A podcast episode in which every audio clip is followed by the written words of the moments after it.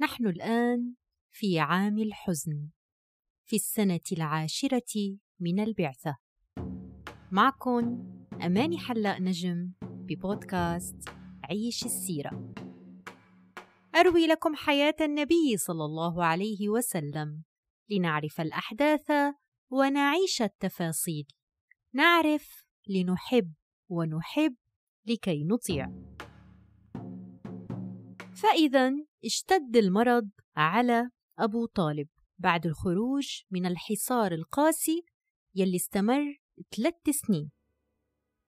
فلما حضرت أبو طالب الوفاة دخل عليه النبي صلى الله عليه وسلم فقال له: أي عم، قل لا إله إلا الله، كلمة أحاج لك بها عند الله.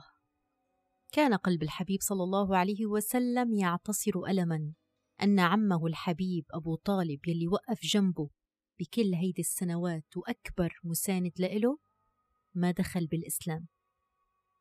فعرض عليه صلى الله عليه وسلم أن ينطق بالشهادة حتى يموت على الإسلام. فقال أبو جهل وعبد الله بن أبي أمية، وكانوا موجودين بنفس المكان: يا أبا طالب، ترغب عن ملة عبد المطلب؟ فلم يزالا يكلماه حتى قال آخر شيء كلمهم به: على ملة عبد المطلب. فقال صلى الله عليه وسلم: لأستغفرن لك ما لم أنه عنك. فنزل قوله تعالى: ما كان للنبي والذين آمنوا أن يستغفروا للمشركين ولو كانوا أولي قربى من بعد ما تبين لهم أنهم أصحاب الجحيم. هيدا الحديث رواه مسلم. وفي رواية أن أبا طالب قال قال للنبي عليه الصلاة والسلام سبب عدم إسلامه: لولا تعيرني بها قريش يقولون إنما حمله عليها الجزع لأقررت بها عينك. يعني الذي منع أبو طالب من الإسلام هو خوفه من كلام قومه. فنزل قوله تعالى: إنك لا تهدي من أحببت ولكن الله يهدي من يشاء. وفي صحيح البخاري عن العباس، العباس هو عم النبي عليه الصلاة والسلام، يعني أخوه لأبو طالب.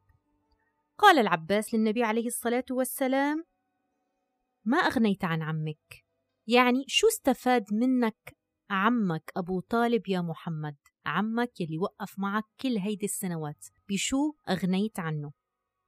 ما أغنيت عن عمك، فإنه كان يحوطك ويغضب لك. فماذا قال صلى الله عليه وسلم؟ قال: هو في ضحضاح من نار، ولولا أنا لكان في الدرك الأسفل من النار. يعني كل ما أغناه النبي عليه الصلاة والسلام وأفاد عمه به هو مرتبته في النار. هيدا الشيء كان في رجب من السنة العاشرة للبعثة. فإذا مات أبو طالب، الرجل يلي لطالما حمى النبي عليه الصلاة والسلام وسانده ودافع عنه وحاوطه وأحبه، ولكن وبالرغم من كل شيء إلا أنه تمسك بدين أجداده، وكانت أفكار الجاهلية راسخة في عقله. خوفه من كلام قومه رده ومنعه عن الإسلام.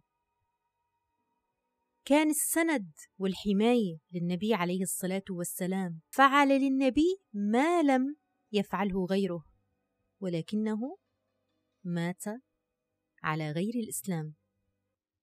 نصرته وحمايته ومساندته للنبي عليه الصلاة والسلام كانت نصرة لابن أخيه، محبة لابن أخيه، للحمية القبلية والعشائرية، ولم تكن لله، لم تكن بسبب الإيمان بالله.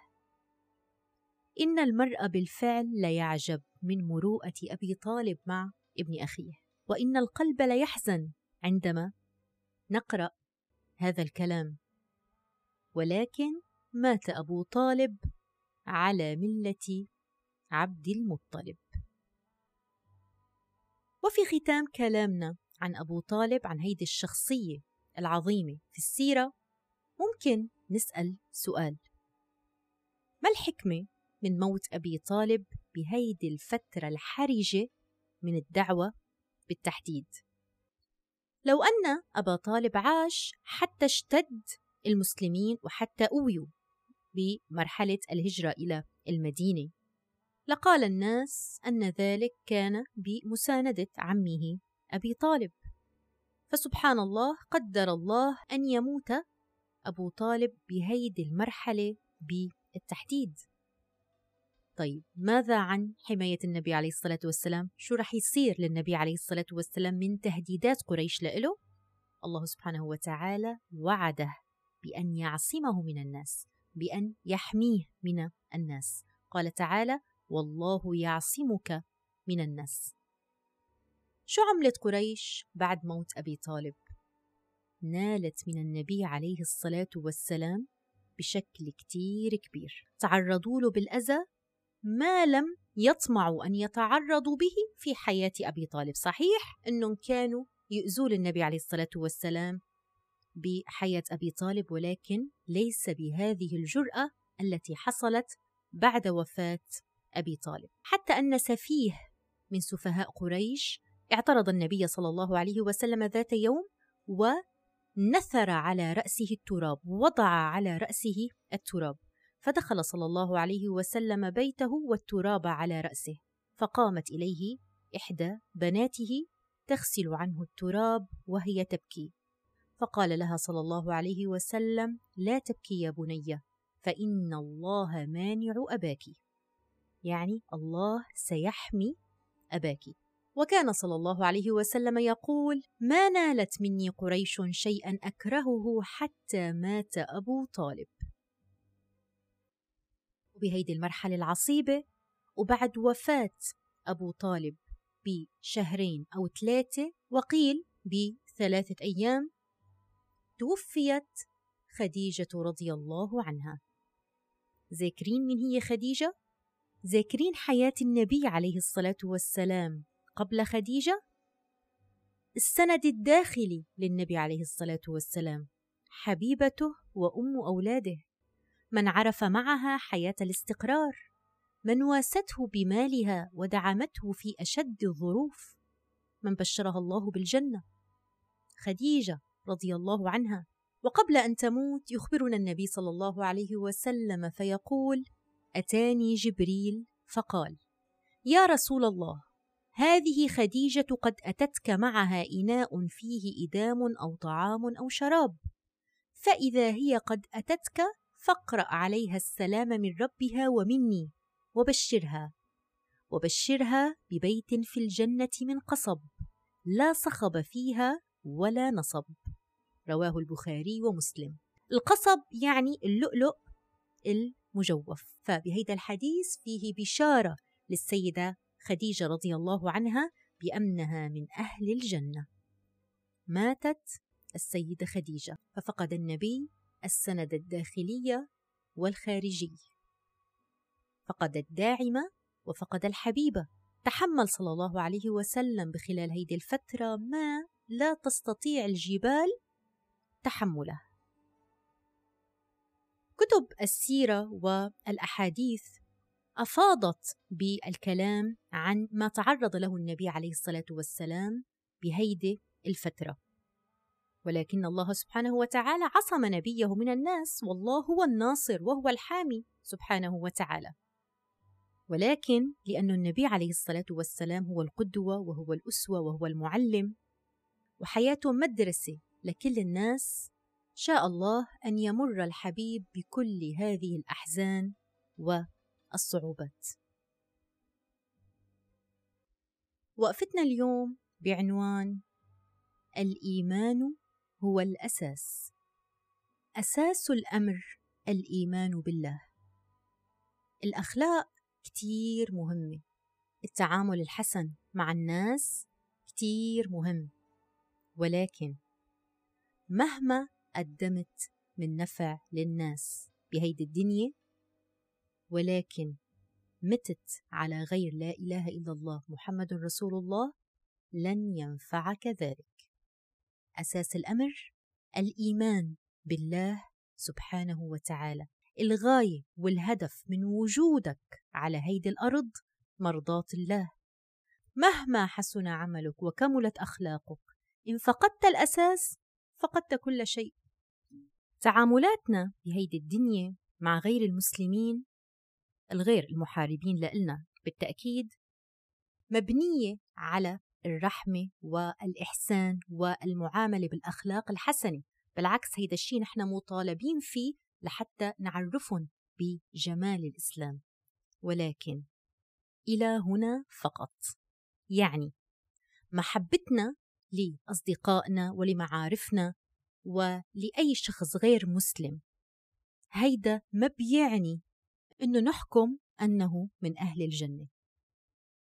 الجنة والنار منا ملك لإلنا، الجنة والنار ملك لله سبحانه وتعالى. القانون يلي منخضع له بحياتنا هو قانون الله ورسوله. المصدر الأساسي يلي منعتمد عليه هو القرآن الكريم والسنة النبوية. والقرآن الكريم والسنة النبوية بيقولوا بأن المقبول عند الله هو من مات على لا إله إلا الله محمد رسول الله. الله سبحانه وتعالى يقضي بأن من مات على الإسلام فهو إلى الجنة، ومن مات على غير الإسلام فهو إلى النار. هيدا الأمر مش لإلنا، هيدا الأمر مراجع لاختيارنا، مراجع لمحبتنا. مفتاح الجنة ومفتاح النار منن معنا. هيدا الأمر نرجع فيه للمالك. المالك سبحانه وتعالى قضى بذلك، فنحن لا نملك أن نقول بغير ذلك. نحن علينا أن نتبع ما أمرنا الله سبحانه وتعالى، نلتزم أوامره ونجتنب نواهيه. غير المسلم نعامله في الدنيا بأجمل المعاملة، وعندما يموت نعزي أهله، نقدم لهم المساعدة، نكون لطفاء معهم، لا نتعرض لهم بالكلام المسيء لإلهم أو اللي بيجرح لهم مشاعرهم. ولكن إلى هنا فقط. أما أن نتعامل معهم كما نتعامل مع المسلم عندما يموت، فهذا الأمر ليس لنا، يعني هيدا الأمر مش بإيدنا، هيدا الأمر بيد الله سبحانه وتعالى. نلتزم بهيدي المسائل ما أمر الله ورسوله به، ونمتنع عن ما منعنا الله ورسوله عنه.